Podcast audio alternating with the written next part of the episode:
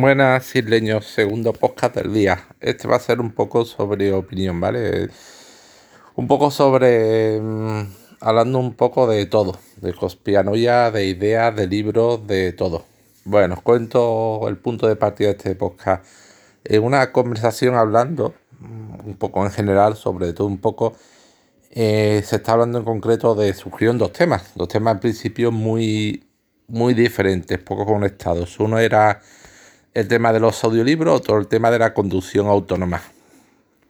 ¿Vale? Y hablando ciertas personas me comentó, es que, claro, quieren hacernos, no recuerdo exactamente las palabras, venían a decir algo así como, quieren hacernos seres indolentes, vagos y flojos para poder controlarnos más fácilmente. Y yo, mm, mm, vamos a ver, eh, esto de dónde sale. O sea, por un lado, y luego le estuve explicando y razonando. Por un lado, la conducción autónoma es algo que todavía para el ciudadano corriente y moliente le queda mucho. Es decir, no todo el mundo puede permitirse un Tesla. O sea, un coche autónomo no es, eh, no es como un coche eléctrico. Hay coches eléctricos, mm, por ejemplo, SEAT, no todos son Prius ni, ni Tesla. Hay un SEAT, no recuerdo el nombre, lo tenía un podcaster que era eh, Pedro Sánchez, el ojo que ves, tiene un SEAT, no recuerdo el nombre, eléctrico y era bastante asequible.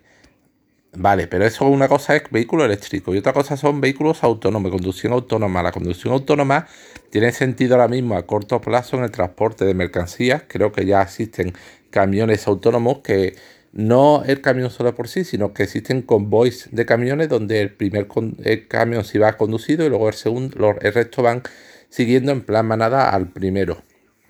Entonces la conducción autónoma tiene sentido para transporte de mercancías, por ejemplo, o para líneas regulares de transporte de pasajeros. Por ejemplo, por, imaginad un que creo que también existe ya funcionando en algún sitio, un campus de una universidad, un campus enorme, donde los estudiantes para desplazarse de un lado a otro del campus, pues además de bicicleta o patineta o lo que sea, pues utilizan vehículos eléctricos. Pues la universidad podría tener en ese campus campus un pequeño vehículo eléctrico, eh, un pequeño vehículo autónomo que recorre el perímetro y donde los mm, estudiantes pueden subirse y bajarse libremente en ese vehículo, por ejemplo, o una línea regular de transporte de pasajeros. Imagina un, un- una pequeña ciudad, eh, eh, un parque empresarial donde está todo muy controlado, un recinto cerrado, pues el parque de empresa, el- el conjunto de empresas que gestionan ese parque o los gestores del parque, pues ponen un vehículo a recorrer el perímetro del parque, por ejemplo, para que la gente, porque no se pueda aparcar en cualquier lado y un par- una bolsa de aparcamiento en el parque, un parking grande, y el vehículo autónomo recorre desde ese parking, recorre todo el perímetro del parque empresarial, por ejemplo, tiene sentido. Pero todavía tiene sentido conducción autónoma para personas individuales, para eso todavía queda muchísimo. Hombre, para que tenga pasta para comprarse un Tesla, sí, pero ahora mismo la conducción autónoma requiere de una serie de electrónica y de sensores tan complejos todavía que no es para todo el mundo. Entonces eso es decir, no es que no quieran hacer los vagos ni, que conduzcamos. Y yo, bueno, espérate, dime dónde hay un vehículo de conducción autónoma que me lo compro corriendo, que esté al alcance de un, bolsillo medio, ¿vale? Y luego lo de los audiolibros. Vamos a ver, señor. Usted sabe que existen personas ciegas, por ejemplo, que le pueden servir esto. Usted sabe que de toda la vida, lo habéis visto en películas, han existido personas que se dedicaban a leer libros para las personas, por ejemplo, ancianas. Pues en vez de una persona leer el libro, pues esas personas a lo mejor ancianas o analfabetas. Bueno, ya no creo que muy poquísima persona analfabeta, pero podría ser caso, imagina una persona analfabeta, pues que quiere que le lean libros. O incluso, o sea, la persona normal y corriente, si ya hoy en día lee poquísima gente. O sea, la gente ni aunque se los lean los libros, los quiere ver ni en pintura, solo quiere pantallas, interacción, películas, series, Netflix. O sea, qué, qué tontería, ¿sabes? Que no quieren hacer vagos.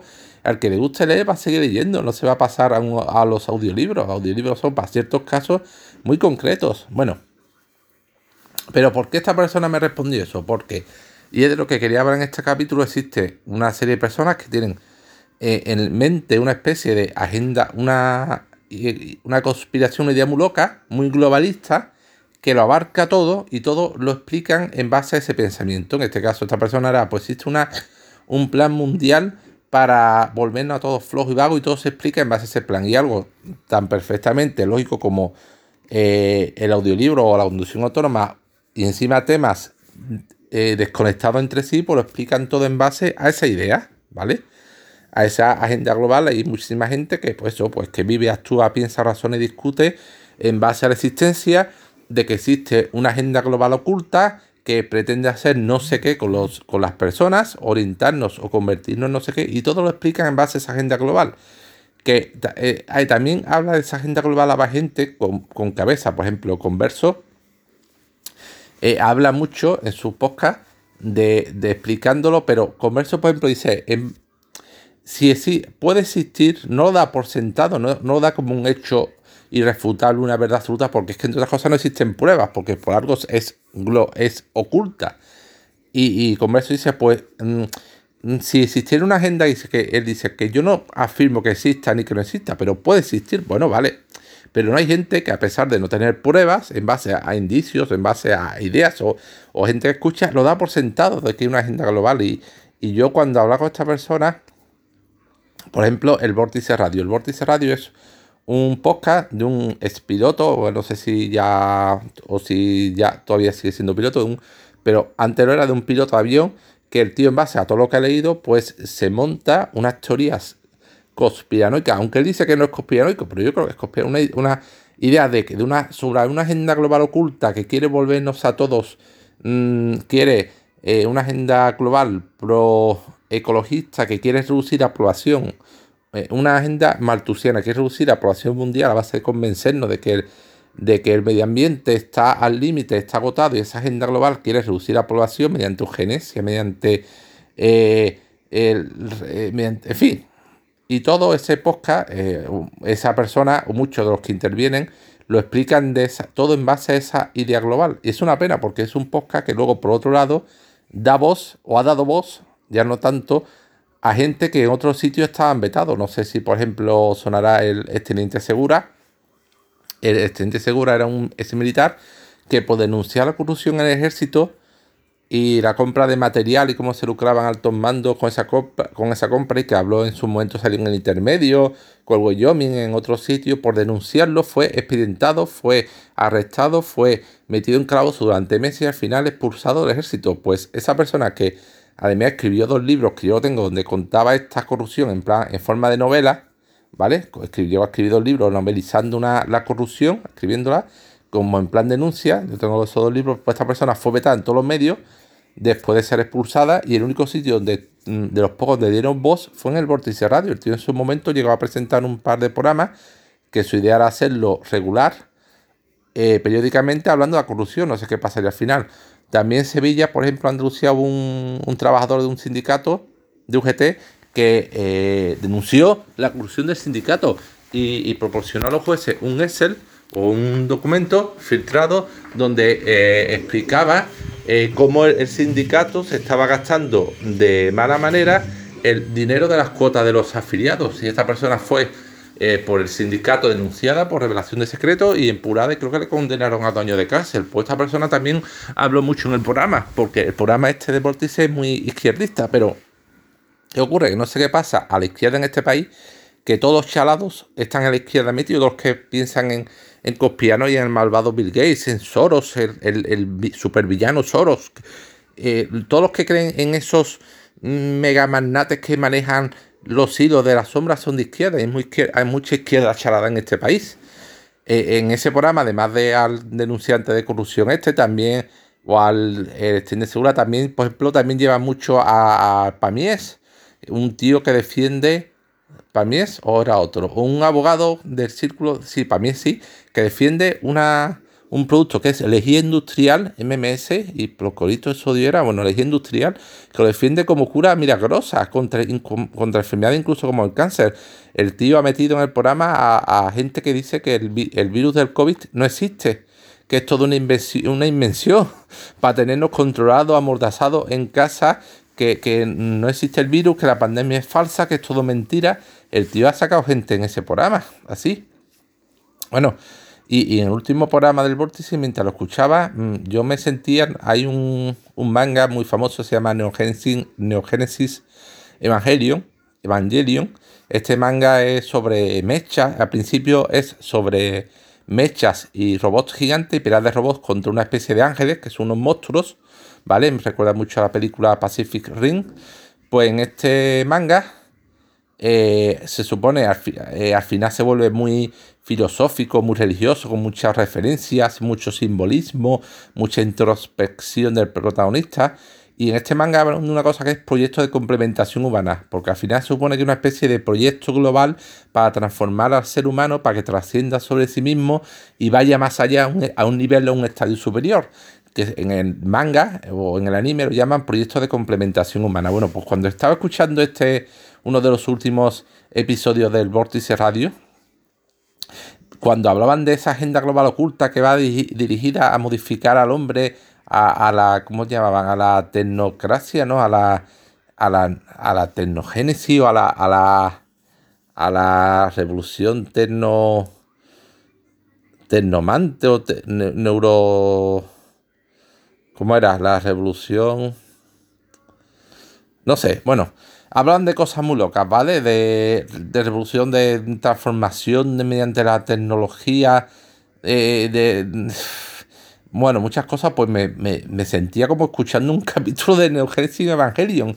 Me sentía como en un capítulo esto de hablando del proyecto de complementación humana, o sea, de la echadura que llegaban tal de que existía esa agenda global. Me, ya no sé, sabía, sabía si estaba escuchando un, un, un podcast de información o un capítulo de anime. O sea, imaginaos hasta qué punto.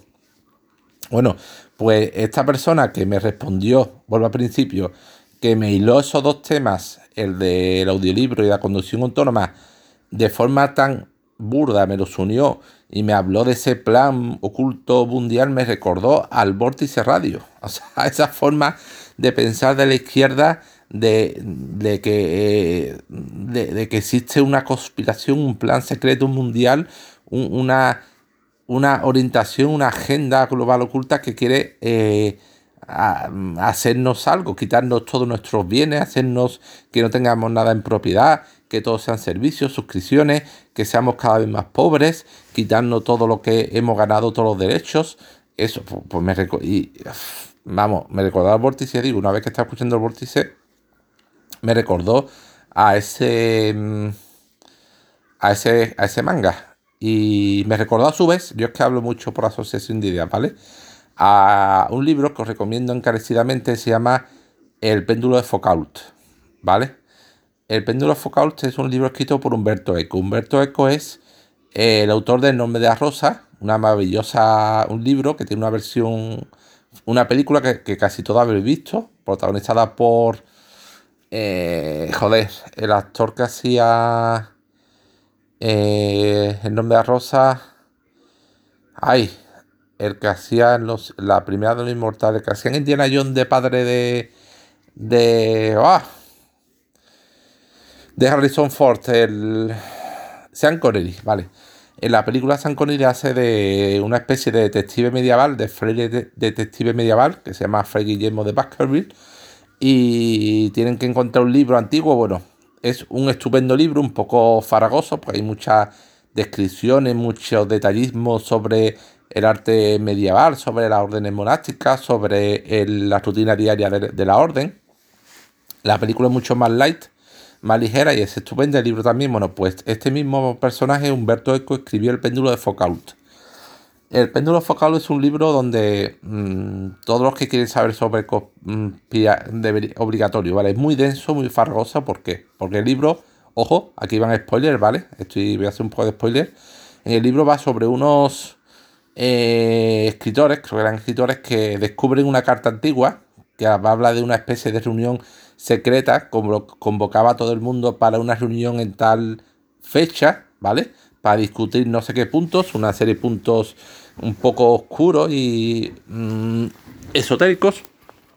Y estos escritores, como diversión, como divertimento, eh, montan toda una teoría conspiranoica alrededor de este documento. Es decir, cogen, no cogen pruebas, hechos históricos, cogen un solo documento, ¿vale? De una reunión fechada en tal fecha. Y en base a esa reunión empiezan a explicar todo el resto de la historia, o sea, empiezan a explicar eh, la evolución europea, los movimientos políticos, los movimientos sociales, los movimientos esotéricos, la arquitectura, empiezan a explicarlo todo en base a ese documento. O sea, se crea un, en base a ese documento, que es una especie de plan mundial a lo largo de, la, de los siglos, de las décadas, que explica todo, todo, lo explica todo. Pero eso que es una invención, y creo que llegaban a hablar de que había un, de que ese esa reunión eh, iban a desvelar un plan secreto que serviría para controlar el mundo o dominar el mundo, algo, hace referencia a algo muy especial, secreto y, algo muy poderoso. Pues eso que es, ellos lo hacen como una invención, resulta que hay alguien que se lo cree y le, empieza a exigir que le desvelen ese secreto tan poderoso. Y ellos al final no saben qué hacer porque era todo mentira. Y, ese libro habla, es que es un ejemplo perfecto de cómo todo, todo, si tienes un cierto sesgo de o, partes de una premisa, todo se puede explicar en base a eso. Y hay un momento del libro que lo tengo grabado a fuego porque es muy bueno, cuando el protagonista, el escritor, para explicar esto mismo a otra persona le dice, vamos, tú habrás escuchado mucho de que las pirámides de Keops son muy importantes porque son no sé cuántas veces el diámetro de la Tierra, que son cuántas veces el número pi, que son no sé cuántas veces tal medida, tal número multiplicado dividido por. Dice, bueno, mira, ¿ves ese kiosco de la esquina? ¿Vale? Pues ese kiosco de la esquina, si coges, que es una medida estándar con la que se construye, resulta que es tantas veces el diámetro de la Tierra, que es tantas veces la circunferencia, que es tantas veces tal número, que es cinco veces la razón de no sé qué. O sea, Mm, empieza a explicar no sé cuántas cosas en base a una cosa tan anodina y tan poco importante como es el tamaño de un kiosco de prensa, que tú dices, o sea, es que, porque eh, eh, utiliza, o sea, claro, en el libro, en esa explicación del kiosco y a lo largo de todo el libro se pasan por el forro el principio de que, eh, como era? Casualidad no implica causalidad, es decir, dos hechos que se den al mismo tiempo de forma casual, no implica una relación de causa-efecto entre uno y otro. Pero en el libro, para partir de ese documento, empiezan a aplicar, eh, a saltarse este principio, o cuando el tío explica, el escritor, el protagonista explica el diámetro del kiosco, esto se lo salta a la torera, este principio, y empieza a relacionar hechos entre sí, sin tener en cuenta eso de que, de que casualmente no implica que sean causa-efecto, y así lo explica todo. Y esta persona volviendo al punto de partida que me respondió a lo de la conducción autónoma y los audiolibros de esa forma, también se saltaba a tolerar este principio. O sea, estaba cogiendo una serie de hechos eh, casuales, eh, simultáneos y sin relación y aplicaba relación de causa-efecto entre ellos y todo lo explicaba en base a eso. Igual que esta persona, pues la gente del Vórtice Radio, muchísima gente que va a esa emisora, otra gente de la izquierda en este país adopta una idea muy global, muy genérica, muy simple, y todo lo explica en base a eso. Y esa idea suele ser, ya digo, una agenda global oculta que busca bien eh, promover la agenda de género, bien busca el ecologismo, que bien busca reducir la población eh, mediante técnicas maltusianas, o bien busca el control y la dominación de la población, o bien busca el autoritarismo, lo que sea. Y todo porque lo explica a eso, porque cuando la gente también adopta, aplica otro principio que a soluciones complejas, problemas sencillos. La gente coge cosas muy complejas, como lo que ocurre en el mundo actual en muchísimas áreas, que es algo tremendamente complejo, y le aplica una solución más sencilla, porque es más fácil aplicar una solución sencilla en base a tu premisa global que tratar de ver la solución. Es lo cómodo. Si tú partes de y lo aceptas como un dogma de fe aunque no tengas pruebas, aunque no haya motivo, acepta como dogma de fe una agenda global con X fin oculta, una agenda global oculta no, mm, dirigida por un supervillano como Gates, como Soros o como quien sea, si aceptas eso como premisa, como dogma, es muy fácil explicar cualquier cosa en base a eso. Es muy fácil. En este caso, esta persona pues necesita esa agenda global oculta para controlarnos y volvernos estúpidos pues ¿qué ocurre? Los audiolibros es para que no leamos, la conducción autónoma es para que no conduzcamos, los servicios de suscripción es para que no tengamos nada en propiedad, porque si tiene algo en propiedad es más fácil que pelees por ello y luches por ello. Y todo así. A, grande todo lo explican así. Y, y, así. Y estamos así, incluso gente que aprecio y que respeto, como alguna vez converso, creo que caen en ese fallo, por, o sea, en el sentido de que no quieres que tengamos, no quieren que tengamos cosas en propiedad, que esto sea suscripción. digo, bueno, Pero es que muchas veces tiene más lógica. Decir, es que yo no digo que haya una crisis medioambiental global que, vaya a hacernos que el mundo se vaya al carajo y todo no, no, no, aún no sabemos por qué se han... No, pero que el, el mundo es finito, sí, y que los recursos son finitos, por supuesto. ¿Y por qué? A ver, explíquenme allí por qué tenemos que tener todo el mundo un coche una moto en propiedad. no es mucho más lógico, razonable y, efectivo y mm, hay una palabra no mucho más no proporcional, eh, eficaz que si tú no necesitas tener un coche en propiedad lo alquiles. Es decir, aquí en Sevilla, no sé, pero hay un servicio, hay tres servicios de alquiler de, mm, motos, porque para moverse por ciudad es lo más cómodo. Y hay uno de ellos que te ofrece una tarifa plana, no sé si era por 210 euros o menos. Puedes coger la moto todas las veces que quieras sin límite de tiempo. Entonces, vamos a ver, es que ¿por qué tienes que tener un coche una moto en propiedad? Si tú una persona joven y no tienes familia, no mucho más lógico y eficaz que tú pagues esa suscripción y la moto la tengas cada vez y no estás ocupando espacio. No tienes que tener un sitio para almacenarla. No estás pagando impuestos de... Tú pagas a la empresa y la empresa se encarga de todo. Y así con todo. Es decir,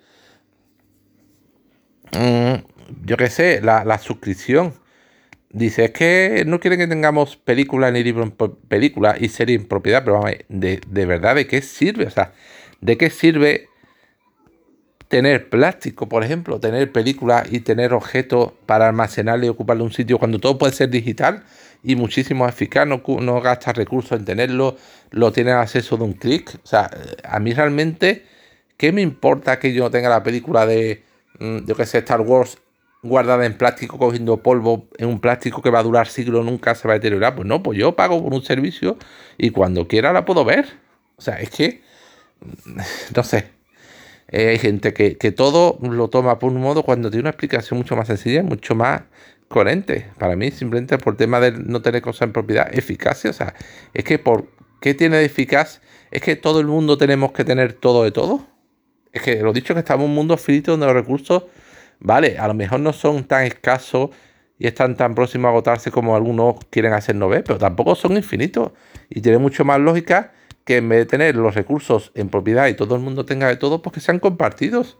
Y tú pagas una suscripción por utilizar ese, recurso durante X tiempo y luego pase a, tu hijo, a su vez, luego vuelva a pagar por utilizarlo.